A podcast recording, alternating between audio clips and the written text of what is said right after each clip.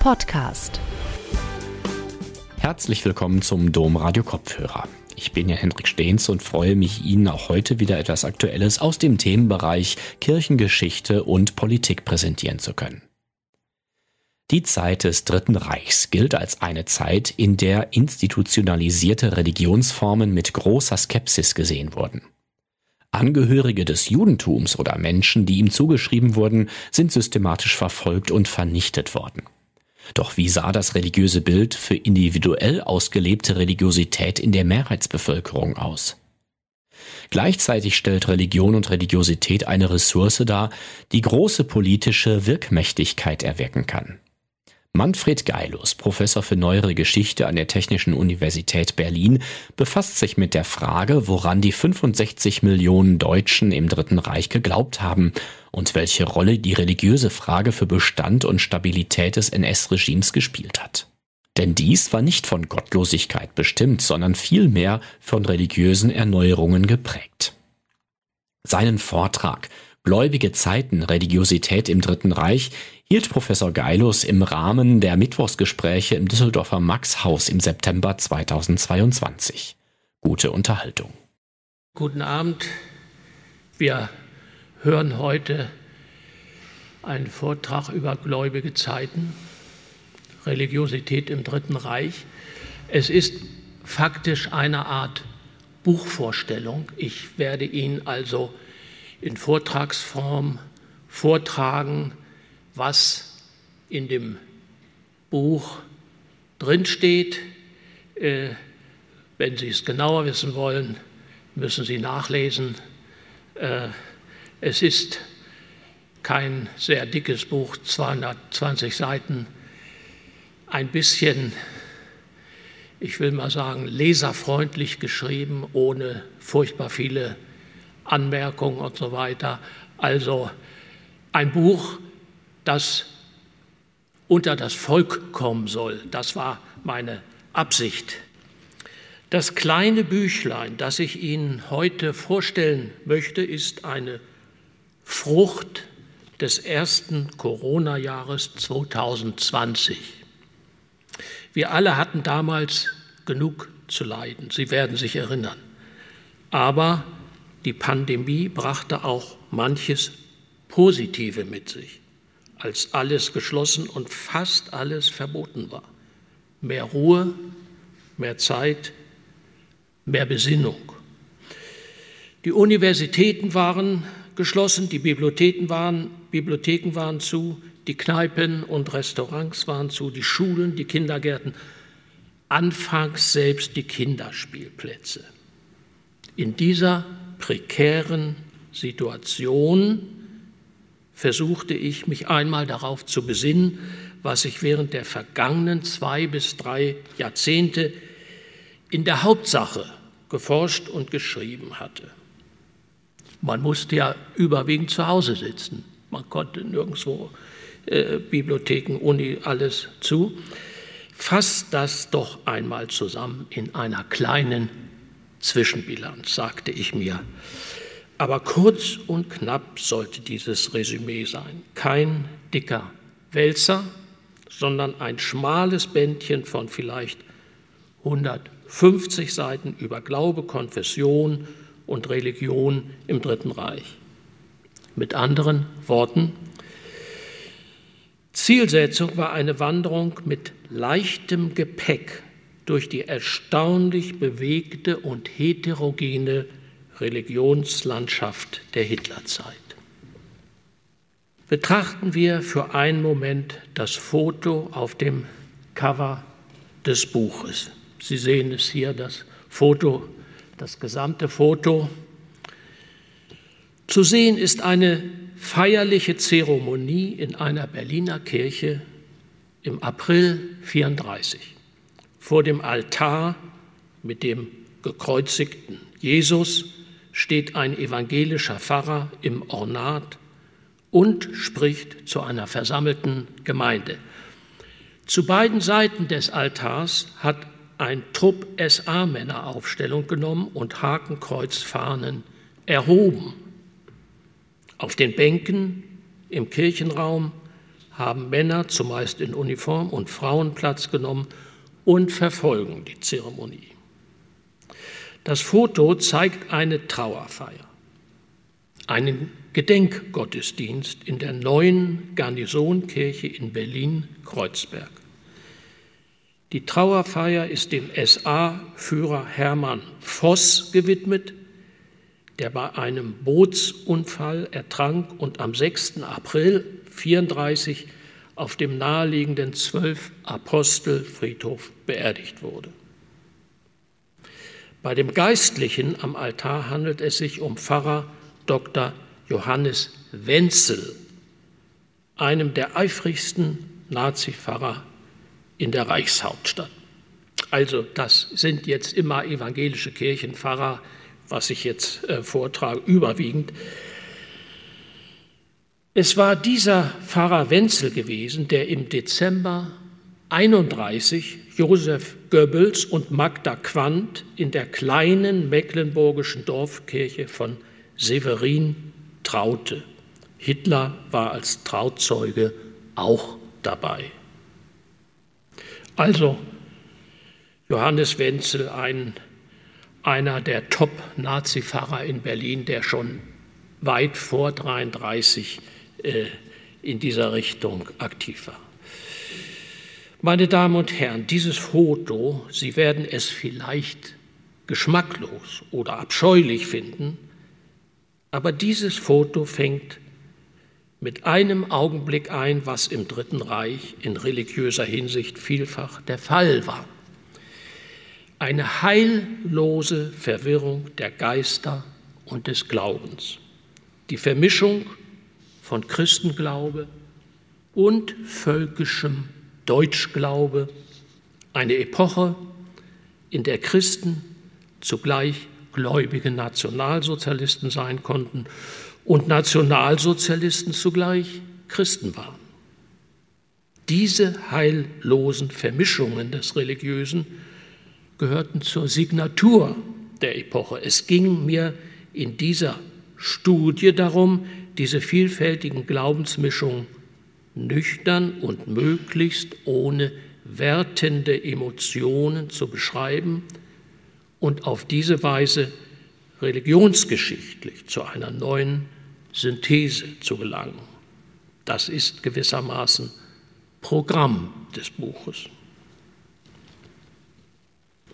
Eine Grundthese des Buches lautet, das Dritte Reich war keine Epoche forcierter Säkularisierung, keine Zeit eines entfesselten Atheismus, keine Zeit gesteigerter Gottlosigkeit.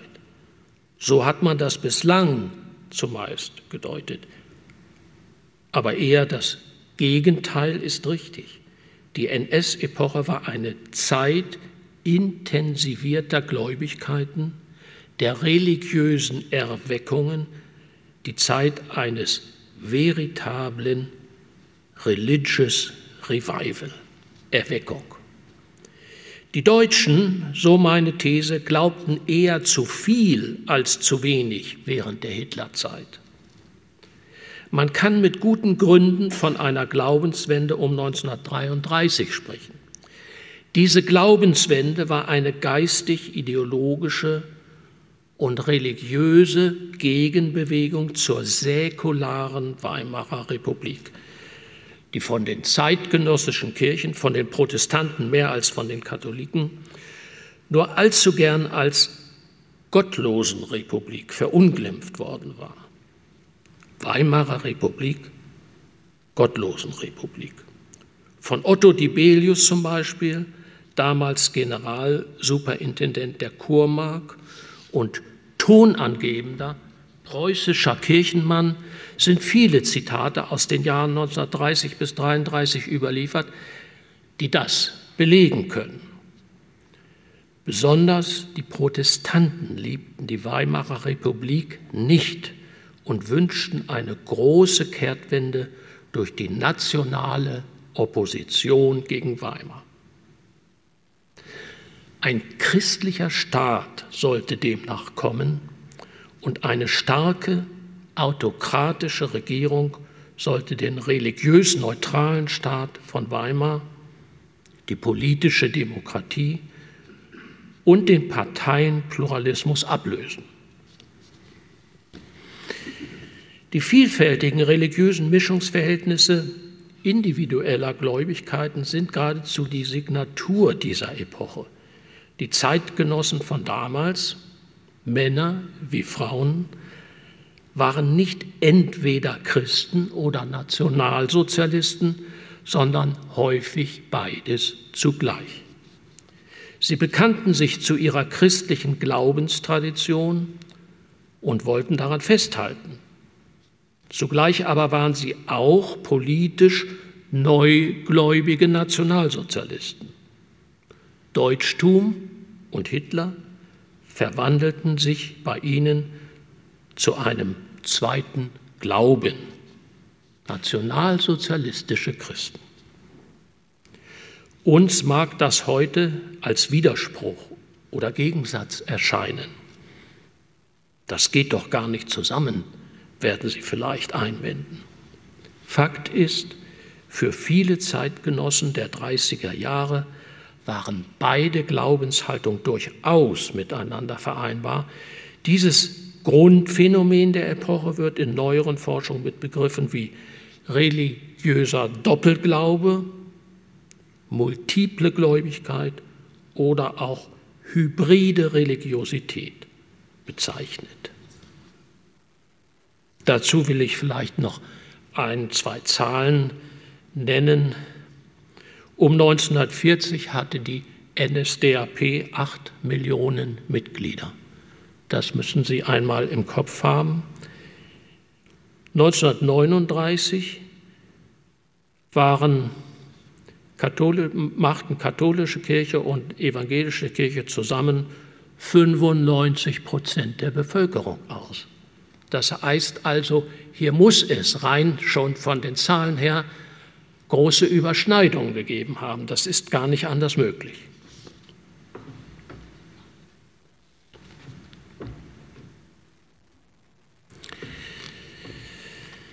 In etwa 15 kurzen Kapiteln versuche ich, die Grundthese von der Wiederkehr oder Fortdauer des Religiösen im Dritten Reich zu belegen. Das geschieht am Beispiel des Umbruchjahres 33, das nicht nur eine politische Zäsur war, sondern auch als religiöses Erlebnis beschrieben werden kann. Exemplarisch dafür stehen die Ereignisse am Tag von Potsdam, 21. März 33, als sich in weihevoller Zeremonie vor dem Altar der Potsdamer Garnisonkirche das alte Preußen, dafür stand Reichspräsident Hindenburg, und die junge NS-Bewegung, der neue Reichskanzler Hitler, die Hand zur Vermählung reichten. Vermählung ist der Originalbegriff aus der Rede, die Hitler an diesem Tag in der Garnisonkirche hielt. Vermutlich war dies die einzige Rede, die Hitler jemals in einer Kirche gehalten hat.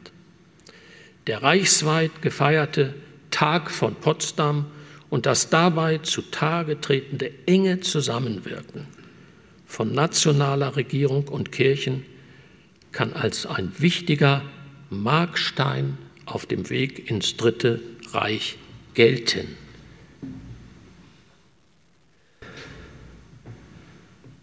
Ja, Sie sehen hier die Zeremonie in der Garnisonkirche Hindenburg sitzt auf dem Sessel. Der Mann war etwa 85, der konnte kaum noch stehen. Hitler hält eine kurze Rede, Ansprache. Im Publikum sitzen überwiegend die neu gewählten Reichstagsabgeordneten, sehr viele in der braunen oder schwarzen Uniform.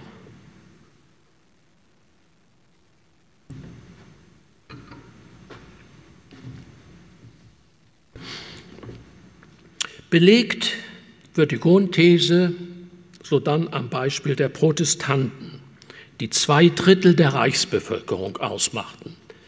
Sie waren zu großen Teilen vom neuen Regime des nationalen Aufbruchs, so sagte, so sagte man, damals nationalen Aufbruch, begeistert. Hitler und seine braune Bewegung wurden begrüßt und in Dankesgottesdiensten gefeiert. Die Glaubensbewegung Deutsche Christen, eine christlich, völkisch und stark antisemitisch geprägte Massenbewegung in der Kirche verkörperte die protestantische Euphorie in herausragender Weise. Das ist hier eine Aktion der deutschen Christen, deutsche Christenmassentrauung in der Lazaruskirche, 2. Juli 33.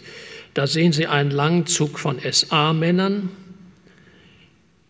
mit ihren Ehefrauen, die waren schon lange verheiratet, aber nicht kirchlich getraut. Und nun wurde die kirchliche Trauung nachgeholt und die deutschen Christen äh, proklamierten das als Beginn einer umfassenden Rechristianisierung äh, der Deutschen. Ja, äh, Massentrauung, da habe ich noch eins. Ein anderes Foto, Massentrauung in der Lazaruskirche. Das ist jetzt in der Kirche drin. Mit ihrem Ansturm auf die alte Honoratiorenkirche setzten die deutschen Christen im Protestantismus die maßgebliche Signatur des Jahres 33 Viele der 28 Landeskirchen eroberten sie vollständig, die große evangelische Kirche der Altpreußischen Union weithin. Die bekennende Kirche, die mit zeitlicher Verzögerung erst im Laufe des Jahres 34 entstand, war innerkirchliche Opposition gegen die deutschen Christen, nicht jedoch politische Opposition gegen das NS-Regime. Beide Richtungen stritten im sogenannten Kirchenkampf um innerkirchliche Vorherrschaft. Resultat waren Spaltungen, ein selbstzerstörerischer Kampf gegeneinander und heillose Zerstrittenheit in der christlichen Mehrheitskonfession. Aufs Ganze gesehen glichen die Protestanten im Dritten Reich einem vielstimmigen, dissonanten Chor ohne Dirigenten. Widerstand ging von ihnen als Institution nicht aus, auch von der bekennenden Kirche nicht. Das blieb Sache weniger couragierter Einzelpersönlichkeiten. Genannt seien stellvertretend hier nur Dietrich Bonhoeffer, der berühmte, der bekannte und die Berliner Studienrätin Dr. Elisabeth Schmitz, die Großartiges damals leistete, aber bis heute wenig bekannt ist. Ich zeige hier stellvertretend für viele den Schweizer reformierten Theologen Karl Barth, der sozusagen der Wortführer der radikalen, der entschiedenen bekennenden Kirche war. Man könnte hier auch Niemöller zeigen oder Bonhoeffer oder andere. Äh, nun ist es hier mal Karl Barth, der pro, zuletzt Professor in Bonn war und 1935 zurück in die Schweiz gehen musste, weil er keinen Eid auf Hitler als Beamter leisten wollte.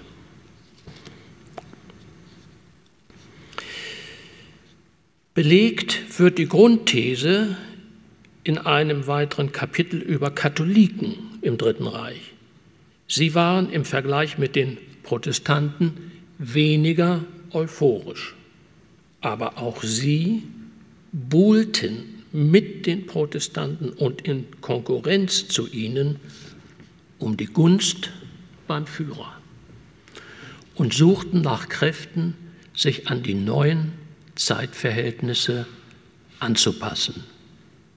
Ihr großes Thema 33 war natürlich das am 20. Juli in Rom unterzeichnete Konkordat zwischen dem Vatikan und dem Deutschen Reich, von dem sie sich Schutz und Sicherheit ihrer kirchlichen Belange versprachen. Gleichwohl blieb ihnen, den Katholiken, während der Folgejahre allerhand Stress und Verdruss durch das Regime nicht erspart, wie die päpstliche Enzyklika mit brennender Sorge vom März 37 zum Ausdruck brachte. Das NS-Regime zielte langfristig darauf ab, den Einfluss der beiden großen christlichen Konfessionen in der angestrebten Volksgemeinschaft zu marginalisieren, an den Rand zu drängen. Vergleicht man die katholische Performance mit jener der Protestanten, so sah es bei den Ersteren, bei den Katholiken, besser aus. Es gab bei den Katholiken keine den deutschen Christen vergleichbare christlich-völkische Massenbewegung in den eigenen Reihen. Die katholischen Fenster und Türen waren fester verschlossen gegenüber dem Eindringen völkisch-antisemitischer Ideen. Und ein zweiter wichtiger Vergleichspunkt ist zu nennen. Die Zahl katholischer Geistlicher, die zugleich der NSDAP angehörten, blieb deutlich unter einem Prozent, während sie bei den evangelischen Pfarrern durchschnittlich bei circa 20 Prozent lag.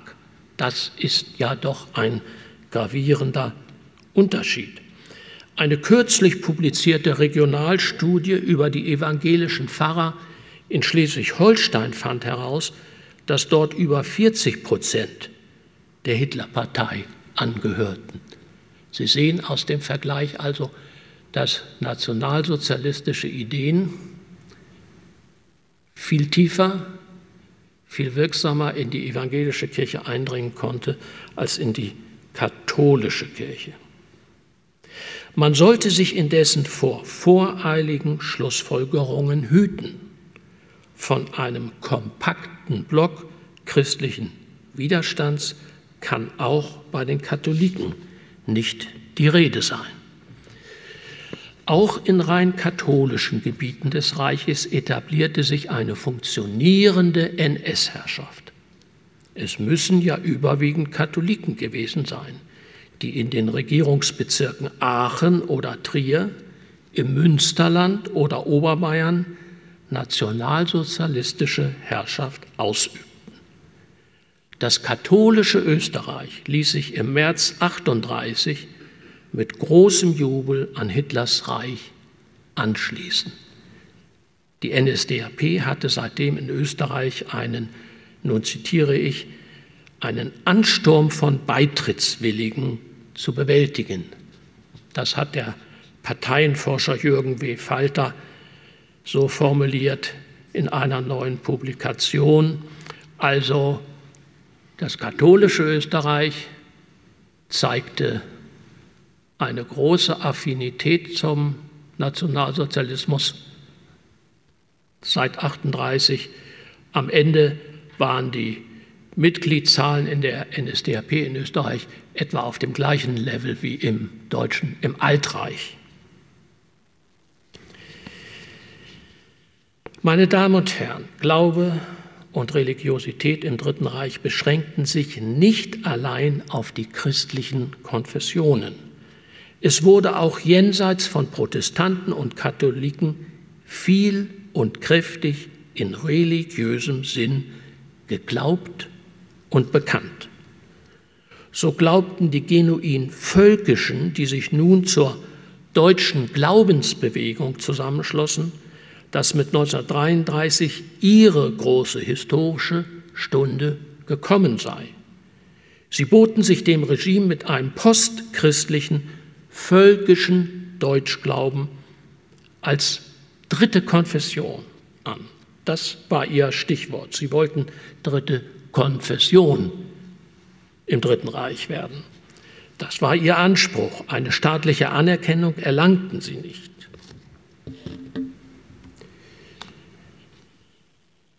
Ihr maßgeblicher Führer war Jakob Wilhelm Hauer, ein dem schwäbischen Pietismus entstammender ehemaliger Missionar, der nach langem Indienaufenthalt in den 20er Jahren Professor für Religionswissenschaften an der Universität Tübingen wurde. Sie sehen vielleicht an dem Porträt, dass er ein Vorbild hatte. Er wollte wohl ein bisschen wie Nietzsche aussehen und hat sich in dieser Richtung ein wenig äh, bemüht. Ähm, Hauer und seine Gefolgsleute wollten einen deutschen Glauben begründen, der war postchristlich, antichristlich und suchte die Religion sozusagen aus urdeutschen, germanischen Wurzeln herzuleiten. Zugleich sagten sie, Christentum kommt aus dem vorderen Orient, Judentum, Christentum, das alles passt nicht zu Deutschen. Sie wollten eine neue Religion begründen. Diese Bewegung boomte in den Anfangsjahren des Dritten Reichs, blieb jedoch Episode. Die Bewegung war extrem heterogen, religiös, theologisch unausgereift, vielfach auch skurril. Zudem hatte sie keine wirklich charismatischen Führungsfiguren. Und vor allem, es war bereits ein anderer Führer da, der den ungestillten Hunger der Deutschen auf charismatische Führung über alle Maßen zu befriedigen schien. Diese Bewegung scheiterte letztlich am entschiedenen Willen der NSDAP, außerhalb ihrer eigenen Reihen keine neue Weltanschauungspartei entstehen zu lassen. Der neue Glaube der Deutschen jenseits der christlichen Kirchen, so die Maxime von Partei und NS-Staat, der neue Glaube könne und müsse in der nationalsozialistischen Weltanschauung gefunden werden. In der bewegten Religionslandschaft der 30er, 30er Jahre sind Deutschgläubige und Gottgläubige zu unterscheiden. Erstere hatten eigene Netzwerke mit separaten Ortsgruppen und selbstständigen Zeitschriften. Ihre Wortführer stammten aus der älteren Generation der Völkischen. Die Gottgläubigen hingegen fanden als jüngere, fanatische Nationalsozialisten in der Hitlerpartei besonders in Himmlers Eliteorden der SS, ihre neue Glaubensgemeinschaft. Die konfessionelle Selbstbezeichnung gottgläubig erlangte durch Verfügung von Reichsinnenminister Wilhelm Frick im Jahr 36 offizielle Geltung. SS-Führer Reinhard Heydrich sprach in einer Erläuterung für die Partei vom Bekenntnis nun wörtlich Heidrich, Bekenntnis zur kirchenfreien deutschen Religiosität. Gottgläubige waren vorwiegend jüngere Parteikader, also Parteifunktionäre, viele Beamte und Beschäftigte im öffentlichen Dienst. Zu zwei Dritteln waren sie Männer. Bei Frauen geschah dieser radikale Bruch mit der christlichen Herkunftsprägung seltener. In der Reichshauptstadt Berlin betrug der Anteil der Gottgläubigen 1939 10 Prozent. Das waren circa 440.000 Personen. In der Universitätsstadt Jena erreichten die braunen Dissidenten fast 16 Prozent. Im Buch verdeutliche ich das Weltbild dieser Glaubensgruppe durch eine biografische Skizze von Mathis Ziegler, Mathis Ziegler, ein junger Mann, wie man sieht, 1911, der war also 33, noch blutjung und äh, kommt aus einem christlichen Elternhaus, war in der völkischen Bewegung geprägt. Er hieß ursprünglich Matthäus, weil das aber zu christlich klang, änderte er seinen Vornamen in Mattes Ziegler um, war dann lange Zeit ein führender Mitarbeiter bei Alfred Rosenberg.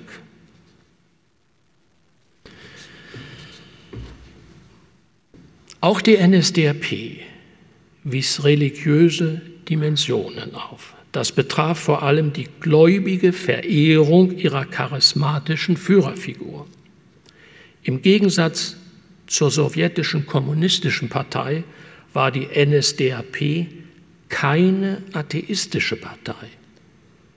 Ohne ihren religiös gefärbten Glauben an Volk, Deutschtum, Rasse, Reich und Führer ist die Dynamik der NS-Bewegung nicht zu erklären. In der jüngeren Forschung wird in diesem Zusammenhang von politischer Religion gesprochen. Auf längere Sicht sollte die NS-Weltanschauung mit dem ihr eingeschriebenen postchristlichen Gottglaube den alten Glauben verdrängen. Unter Parolen wie Entkonfessionalisierung des öffentlichen Lebens schränkten Partei und Staat den bisherigen Wirkungsbereich der beiden christlichen Konfessionen ein. Gemeinschaftsschule statt Konfessionsschule, Jugenderziehung durch Hitlerjugend und BDM, Rückbau der theologischen Fakultäten an den Universitäten, Einschränkung der Militär- und Krankenhausseelsorge. Das sind nur einige Beispiele der sogenannten Entkonfessionalisierung. Zugleich sollten neuartige Lebensfeiern an die Stelle der herkömmlichen kirchlichen Sakramente und Feiern treten. Das mal hier als Beispiel nationalsozialistische Eheweihe auf der NS Ordensburg Vogelsang in der Eifel. Das Jahr etwa 1937, es liegt nicht genau fest, aber vermutlich 1937. Also Taufe, Ehe, Bestattung, Totenfeier äh, wurde in eigenen Zeremonien äh, entwickelt und sollte natürlich äh, auf lange Sicht die kirchlichen äh, Zeremonien überflüssig machen. Lebensfeiern, ja. An besonderen Kultorten wurden NS-Eheweihen inszeniert, nationalsozialistische Totenfeiern ersetzen traditionell kirchliche Bestattungsfeiern. Statistische Erhebungen zeigen allerdings, dass die NSDAP mit diesen alternativen postchristlichen Zeremonien nicht durchdrang. Nach der Konfessionszugehörigkeit blieb die Partei auch in späteren Regimejahren stets eine christliche Partei.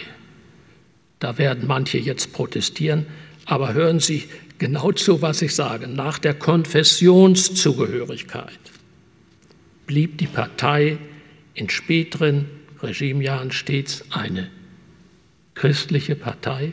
Deutlich über zwei Drittel ihrer Mitglieder gehörten 1939 zugleich einer christlichen Kirche an. In der Parteiführung dominierten die weltanschaulichen Rigoristen, die Radikalen wie Heinrich Himmler und Reinhard Heydrich oder Chefideologe Alfred Rosenberg. Sie trieben den religiösen Mentalitätsbruch in dem christlich geprägten Land mit kulturrevolutionären Konsequenzen voran. Sie verstanden sich als dezidiert antichristlich. christlicher Glaube und deutscher Gottglaube, so ihre weltanschauliche Überzeugung, gingen auf längere Sicht nicht zusammen, sondern seien unverträglich und folglich würde der eine Glaube dem anderen weichen müssen. Diesen religiösen Fanatikern in der Partei standen nach Millionen zählende Traditionalisten gegenüber. Sie hielten ein germanisiertes Christentum und die NS-Weltanschauung für miteinander vereinbar. In der Parteispitze waren diese christlichen Nationalsozialisten schwächer vertreten, aber in den breit ausfächernden mittleren und unteren Parteiebenen überwogen sie. Vor allem sie repräsentieren den religiösen Synkretismus der Epoche, eine individuell gelebte politisch-religiöse Doppelgläubigkeit, ohne die das Funktionieren des NS-Systems nicht zu erklären ist. Juden und das Judentum war als Religion waren natürlich keine Akteure, keine Player auf dem weit ausfächernden Religionsfeld des Dritten Reiches. An dem Religious Revival waren sie nicht nur nicht beteiligt, vielmehr erlebten sie die religiöse Erweckung der anderen als Frontalangriff auf die eigene religiöse, soziale und bald auch physische Existenz. Sie fungierten als Feindbild schlechthin und Opfer antisemitischer Akteure. Diese Ausgrenzung erfolgt durch fanatische völkische Bewegungen im Kontext eines propagierten Rassenkampfes, der von einem moderaten, moderateren christlichen Antisemitismus der christlichen Kirchen begleitet wurde. Die Parteitheologen in der NSDAP, Parteitheologen, das sind nicht die ideologischen Wortführer, das sind junge Männer, die zumeist als Dichter auftraten, Namen wie Hans Baumann, Baldur von Schirach, Gerhard Schumann und andere, die kennt man, naja, Schirach kennt man etwas, aber das sind 20- bis 30-Jährige gewesen, die in ihrer Dichterei äh, sozusagen ja, das Religiöse der NS-Bewegung zum Ausdruck brachten. Die Parteitheologen in der NSDAP popularisierten ein manichäisches Weltbild von Licht und Dunkel, von Heil und Unheil. Wie jeder Heilsglaube benötigte auch dieser neue Heilsglaube seine totale Negation, das Böse, Dämonen. Und das zeitgenössische Bild des Juden erfüllte diese Funktion. Für die rassisch-antisemitische Unterscheidung von deutschblütig, wie es damals hieß, und fremdblütig konnten die Nationalsozialisten keine biologischen oder rassenanthropologischen Kriterien finden. Sie mussten auf Religionszugehörigkeit als Ersatz zurückgreifen. Als Jude galt, wer der jüdischen Religionsgemeinschaft angehörte oder wessen Vorfahren dieser Gemeinschaft entstammten. Durch Bereitstellung ihrer Kirchenbücher halfen die beiden großen christlichen Konfessionen bei der Ausstellung sogenannter Aria-Nachweise. Ohne diese Information wäre die völkische Exklusion nicht im vollen Umfang möglich gewesen. Der dämonisierende Antisemitismus der Epoche kann als Bestandteil der entstehenden NS-Religiosität gesehen werden. Meine Damen und Herren, ich bin jetzt etwa in der Mitte des Buches angelangt und werde abkürzen müssen, um im Zeitrahmen zu bleiben. Im folgenden Kapitel untersuche ich das Verhalten von Christen in der Kristallnacht, Reichspogromnacht. Die schrecklichen Ereignisse um den 9. November 38 sind bekannt. Schweigen war das hervorstechende Merkmal christlichen Verhaltens angesichts der Gewaltereignisse. Ich will Ihnen nur kurz aus dem Tagebuch eines Wuppertaler Pfarrers vorlesen, evangelischer Pfarrer. Zitat. Die Synagoge brennt ganz aus. Die Friedhofskapelle auf dem jüdischen Friedhof brannte ebenfalls gestern Abend. Die Leichensteine sollen umgeworfen sein. In der Genügsamkeitsstraße haben sie mit den hebräischen Bibeln Fußball gespielt. Ein Tag später berichtet er, seine Frau habe einen Spaziergang zum Weinberg gemacht. Dort am jüdischen Friedhof, nun wörtlich, dort am jüdischen Friedhof, haben viele, viele Menschen vor den Trümmern gestanden, aber alle stumm. Stumm. Das betont er dann noch einmal. Stummheit, Schweigen war die vorstechende Reaktion. Nur wenige evangelische und katholische Geistliche gingen in ihren Predigten während der folgenden Tage und Wochen explizit auf die Schandtaten ein. Ich nenne stellvertretend Helmut Gollwitzer in Berlin-Dahlem und Dompropst Bernhard Lichtenberg in der St. Hedwigs Kathedrale zu Berlin. Hier sehen Sie Helmut Gollwitzer, Pfarrer, genau genommen Hilfspfarrer in Dahlem. Er ersetzte Martin Niemöller, der äh, inhaftiert worden war 1937 und wirkte einige Jahre in Dahlem, Hochburg der bekennenden Kirche, an Niemöllers Stelle. Und Gollwitzer hat am Bußtag nach dem Pogrom eine berühmte Predigt gehalten, in der die Dinge angesprochen wurden, allerdings auch mit der gebotenen Vorsicht, denn eine offene Anklage wäre vermutlich zu riskant, zu gefährlich gewesen. Gollwitzer für die Protestanten, Dompropst Bernhard Lichtenberg in der Hedwigskathedrale, der auch seit, dem, seit der Kristallnacht äh, regelmäßig für die Opfer, jüdischen Opfer, gesprochen hat. Es gab indessen bei den Protestanten auch prominente Geistliche, Bischöfe, Theologieprofessoren und andere, die Zustimmung zu den Gewaltexzessen äußerten. Auch das hat es gegeben.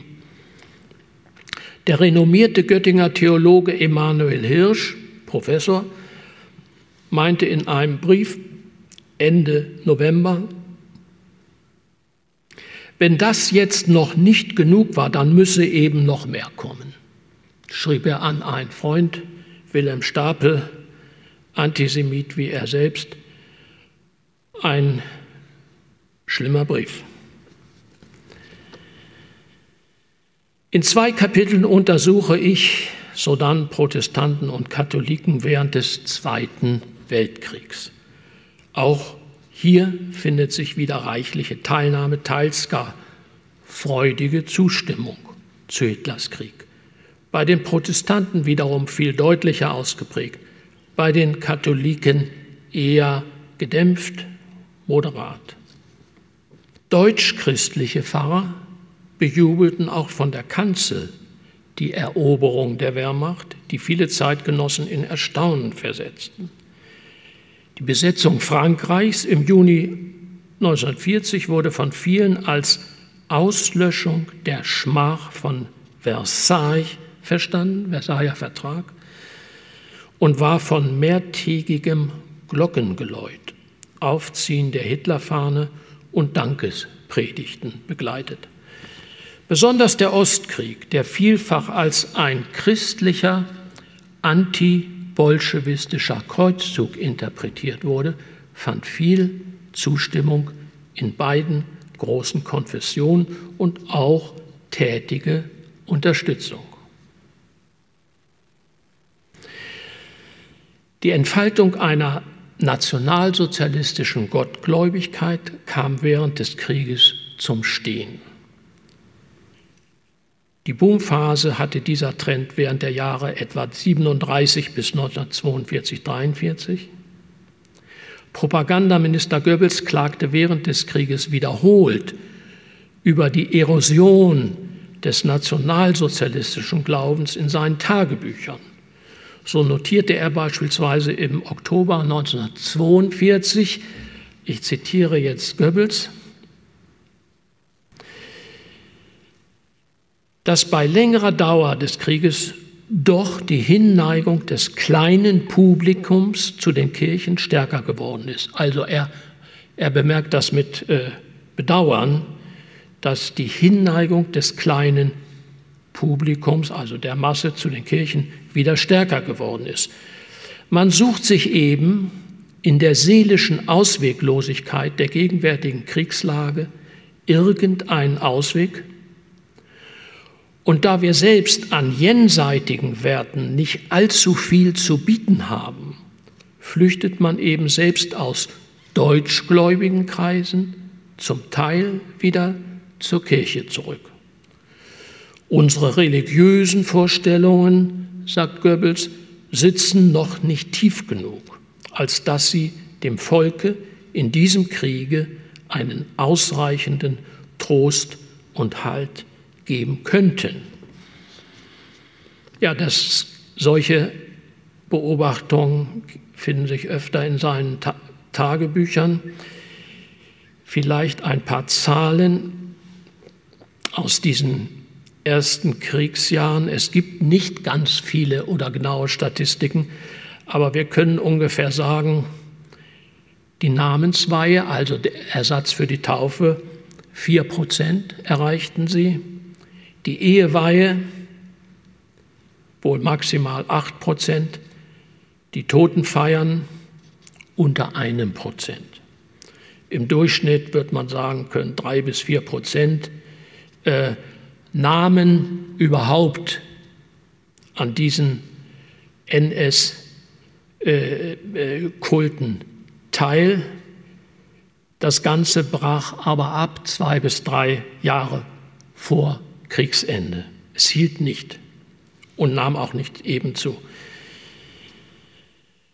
Die Dramaturgie meines Buches kulminiert in einem Schlusskapitel überschrieben Protestanten, Katholiken und Holocaust.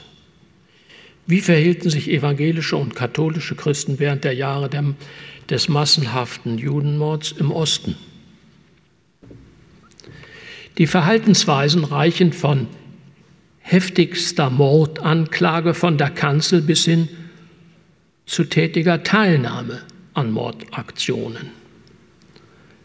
Zwar wussten längst nicht alle Deutschen bis Kriegsende genau Bescheid über das monströse Ausmaß der Massentötungen, aber viele Zeitgenossen wussten doch etwas davon.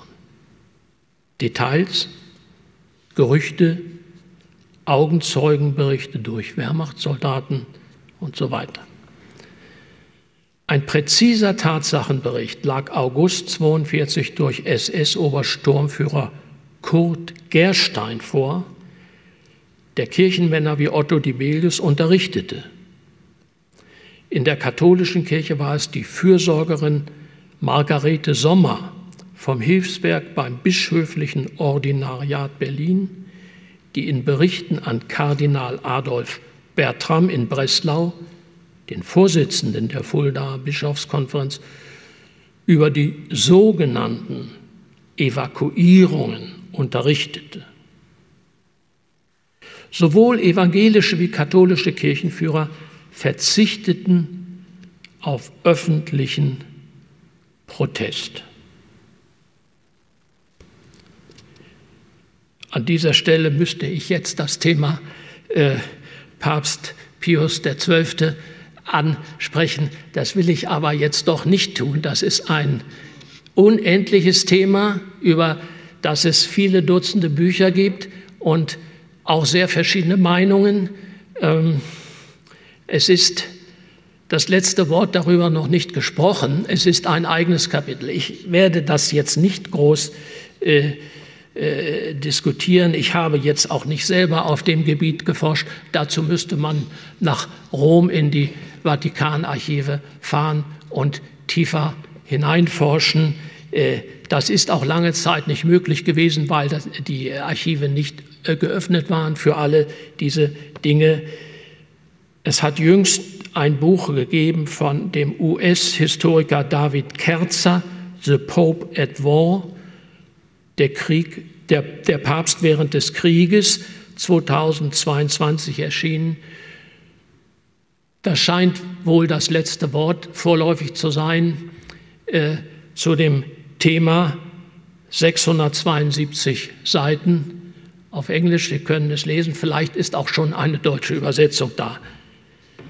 Ähm, also, das ist ein Streitthema und es ist äh, eigentlich ohne Ende. Ähm, Im Allgemeinen ist es aber so, evangelische und katholische Kirchenführer verzichteten auf öffentlichen Protest. Einige schrieben durchaus mutige Eingaben an die Reichsregierung, so der württembergische Bischof Theophil Wurm. In einem Schreiben vom 20. Dezember 1943 erklärte er, wir Christen empfinden nun wörtlich, diese Vernichtungspolitik gegen das Judentum als ein schweres und für das deutsche Volk verhängnisvolles Unrecht. Das ist der württembergische Bischof Theophil Wurm. Er schrieb mehrfach solche oder ähnliche Protestbriefe. Sein, sein letzter Protestbrief wurde ein halbes Jahr gar nicht beantwortet und dann sehr scharf zurückgewiesen mit einer Warnung, dass er sich zukünftig überhaupt nicht mehr zu diesem Thema äußern soll, sondern bei seiner Kirche und Religion bleiben soll. Die mehrheitlich christliche deutsche Gesellschaft stand während der Kriegszeit gegen den Massenmord nicht auf. Einen Aufschrei wagten nur wenige, gut informierte Personen wie der junge reformierte Pfarrer Helmut Hesse in Wuppertal.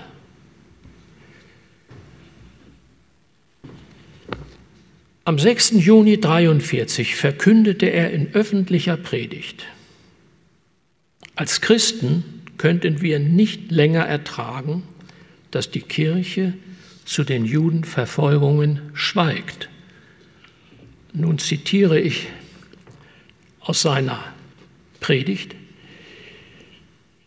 Die Kirche hat jedem Antisemitismus in der Gemeinde zu widerstehen.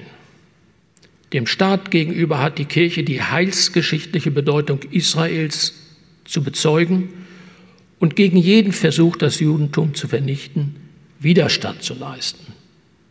Nicht Arier, ob Jude oder Christ, ist heute in Deutschland der unter die Mörder gefallene. Zitat Ende. Zwei Tage später wurde er verhaftet. Der Haftgrund lautete, Hesse sei wiederholt in Gottesdiensten für die Juden eingetreten und habe für sie gebetet. Nach halbjähriger Gefängnishaft wurde der gesundheitlich geschwächte Theologe im November in das KZ Dachau eingeliefert. Er verstarb dort nach wenigen Tagen im Alter von 27 Jahren.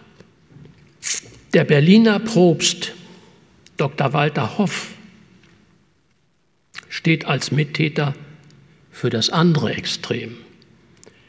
Er gehörte zu den radikalen Nazifahrern der Reichshauptstadt. Im Krieg war er auf östlichen Kriegsschauplätzen eingesetzt Wenn er auf Heimaturlaub war, rühmte er sich vor seinen Kollegen seiner Heldentaten im Osten im Kampf gegen Bolschewisten, so sagt er. Bolschewisten, Partisanen und Juden. Ende September 1943 nahm er Anstoß an einem Rundschreiben eines Kollegen an die Pfarrer im Kriegseinsatz. Er empfand dieses Schreiben als zu milde und christlich gestimmt und zu wenig, zu wenig kämpferisch. Hoff brüstete sich ihm gegenüber schriftlich mit seinem beispielhaften Kriegseinsatz und damit, dass er eigenhändig an der Liquidierung von einigen hundert Juden im Osten mitgewirkt habe. Folgen hatte dieses Schreiben für ihn bis Kriegsende nicht. Nach dem Krieg wurden ihm zunächst die Rechte des geistlichen Standes aberkannt. 1957 erreichte er seine vollständige Rehabilitierung als Pfarrer, verbunden mit dem Anspruch auf ein angemessenes kirchliches Ruhegehalt. Eine Strafverfolgung dieses mutmaßlichen Judenmörders fand nicht statt. Meine Damen und Herren, abschließend einige Schlussbemerkungen. Glaube, Bekenntnis und Konfession, das Religiöse in vielerlei Schattierung, waren seit 33 heftig debattierte Themen und umstrittene Haltungen. Sie beschäftigten die meisten Deutschen während des Dritten Reiches mehr als zuvor oder danach im 20. Jahrhundert. Insofern scheint es mir angemessen zu sein, von gläubigen Zeiten zu sprechen. Auch der während der Kriegsjahre immer vehementer hervortretende, wahnhafte Züge annehmende Antisemitismus der NS-Führung, der den Krieg zum Krieg gegen das Judentum und den Sieg über die Juden zur großen heroischen Tat erklärte, ist nur im Kontext eines radikalisierten religiösen Fanatismus zu verstehen. Der um 33 von vielen Deutschen erhoffte anti-westliche, antiliberale autoritäre christliche Staat wurde auf grausame Weise verfehlt. Die Idee eines christlichen Nationalsozialismus, mit der viele protestantische wie katholische Deutsche gut hätten leben können, erwies sich als Illusion.